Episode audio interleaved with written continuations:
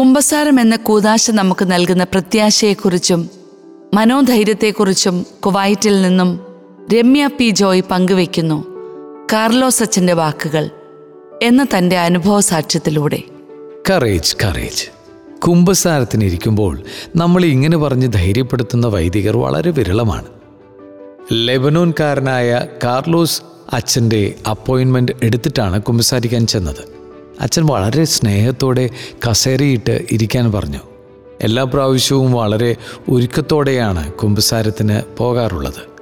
എന്നാൽ പ്രഗ്നൻസിയുടെ ശാരീരിക അസ്വസ്ഥതകളും ബുദ്ധിമുട്ടും മൂലം കലുഷിതമായ മനസ്സോടും ഒരുക്കം ഒട്ടുമില്ലാതെയുമാണ് അന്ന് പോയത്. ആദ്യം കുമ്പസാരിച്ചിറങ്ങിയ ഭർത്താവ് അച്ഛനോട് പറഞ്ഞിരുന്നു അവൾ കുറച്ച് ഡിസ്റ്റർബ്ഡ് ആണ്. അച്ഛനൊന്ന് ടേക്ക് കെയർ ചെയ്യണമെന്ന്. ഞാനത് അറിഞ്ഞിരുന്നില്ല. കറേജ് കറേജ് കർലോസ് അച്ഛൻ ധൈര്യപ്പെടുത്തിക്കൊണ്ടിരുന്നു. പിന്നീട് ഇങ്ങനെ പറയാൻ തുടങ്ങി. വർഷങ്ങൾക്ക് മുൻപ് ലെബനോൻ എന്ന രാജ്യം സാമ്പത്തികമായി അസ്ഥിരപ്പെട്ടിരുന്ന കാലഘട്ടം. ഗർഭിണിയായ തന്റെ ഭാര്യയെയും കൊണ്ട് ഒരു ഭർത്താവ് അടുത്തുള്ള അബോർഷൻ ക്ലിനിക്കിനെ സമീപിക്കുന്നു. വളരെ ദീർഘമായ ചിന്തയ്ക്ക് ശേഷം എടുത്ത ഒരു തീരുമാനം. കുടുംബം സാമ്പത്തികമായി തകർന്നു നിൽക്കുന്ന ഈ സമയത്ത് ഇനിയൊരു കുഞ്ഞിനെ കൂടി നമുക്ക് വേണ്ട. അബോട്ട് ചെയ്യാൻ വേണ്ട എല്ലാ തയ്യാറെടുപ്പുകളോടും കൂടിയാണ് അവർ ക്ലിനിക്കിൽ എത്തിയത്. അബോഷൻ ടേബിളിൽ കിടക്കുമ്പോൾ ആ അമ്മയുടെ ചെവികളിൽ ഇങ്ങനെ ഒരു സ്വരം കേട്ടു. ഞാൻ തന്ന കുഞ്ഞാണെങ്കിൽ പരിപാലിക്കാനും എനിക്കറിയില്ലേ? നീ അസ്വസ്ഥപ്പെടേണ്ട. ആകുലചിത്തയാവുകയും വേണ്ട. ആ അമ്മ അത് ദൈവത്തിന്റെ സ്വരമായി സ്വീകരിച്ചു. എന്തു സംഭവിച്ചാലും ഈ കുഞ്ഞിനെ നമുക്ക് വളർത്താം എന്ന തീരുമാനത്തോടെ അലറിക്കരഞ്ഞുകൊണ്ട് അബോഷൻ ടേബിളിൽ നിന്നും ചാടിയിറങ്ങി പുറത്തേക്കൂടി. ഇത് പറഞ്ഞതിന് ശേഷം കാർലോസ് അച്ഛൻ ഒരു ദീർഘശ്വാസമെടുത്തു എന്നിട്ട് പറഞ്ഞു പ്രിയപ്പെട്ട മോളെ അന്ന് ആ അമ്മ അബോഷൻ ചെയ്യാൻ തീരുമാനിച്ചിരുന്ന കുഞ്ഞാണ് ഞാൻ. ദൈവം എന്നെ ഒരു വൈദികനാക്കി.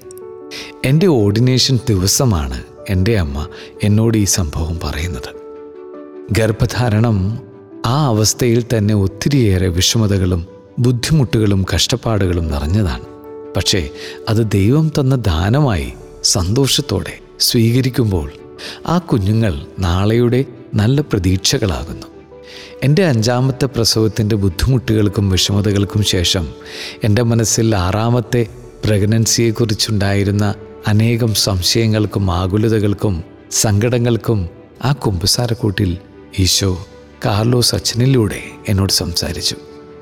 അഭിനവ ഫെമിനിസ്റ്റുകളും ബുദ്ധിജീവികളും ഗർഭധാരണത്തെയും കുഞ്ഞുങ്ങളെ സ്വീകരിക്കുന്നതിനെയുമെല്ലാം വളരെ എതിർപ്പോടെ കാണുന്ന ഒരു സമൂഹത്തിലാണ് നാം ഇന്ന് ജീവിക്കുന്നത്. അതിനുള്ള ഉത്തമ ഉദാഹരണമാണ് ഈ അടുത്ത കാലത്തിറങ്ങിയ സാറ എന്ന സിനിമ.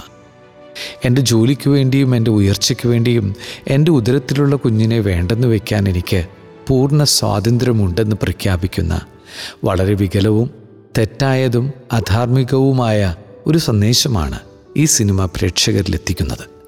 ഇതിന്റെ സംവിധായകനോടും അഭിനേതാക്കളോടും ഇത്രമാത്രം പറഞ്ഞുകൊള്ളട്ടെ. കുഞ്ഞുങ്ങളെ സ്വീകരിക്കുകയും അവരെ സാമൂഹിക പ്രതിബദ്ധത ഉള്ളവരാക്കി വളർത്തുക എന്നതും മറ്റേതൊരു ജോലിയേക്കാൾ മഹത്തായ ഒരു കർമ്മമാണ്. വൃദ്ധ എന്ന ലേബൽ ചാർത്തി കിട്ടിയിട്ടും ഗർഭധാരണത്തിന് പ്രായം അതിക്രമിച്ചിട്ടും ഭർത്താവായ അബ്രാഹമിലൂടെ ദൈവം തനിക്കൊരു പുത്രനെ നൽകുമെന്ന് വിശ്വസിച്ച് കാത്തിരുന്ന് വാഗ്ദാനം പ്രാപിച്ച വിശ്വാസികളുടെ മാതാവായ പഴയ നിയമത്തിലെ സാറയാണ് എന്റെ യഥാർത്ഥ ഇഷ്ടകഥാപാത്രം. ഇനിയും ഒരുപാട് സ്വപ്നങ്ങൾ പൂർത്തീകരിക്കപ്പെടാനുണ്ട്. ഇനിയും ഒരുപാട് ദൂരം സഞ്ചരിക്കാനുണ്ട്.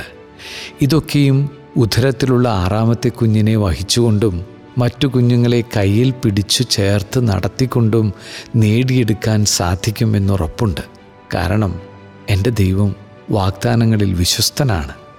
നമ്മുടെ സമൂഹം പ്രോ ചോയ്സിനെയല്ല പ്രോ ലൈഫിനെ സപ്പോർട്ട് ചെയ്യുന്നവരാകട്ടെ എന്ന് ആഗ്രഹിക്കുകയും ആശംസിക്കുകയും പ്രാർത്ഥിക്കുകയും ചെയ്യുന്നു.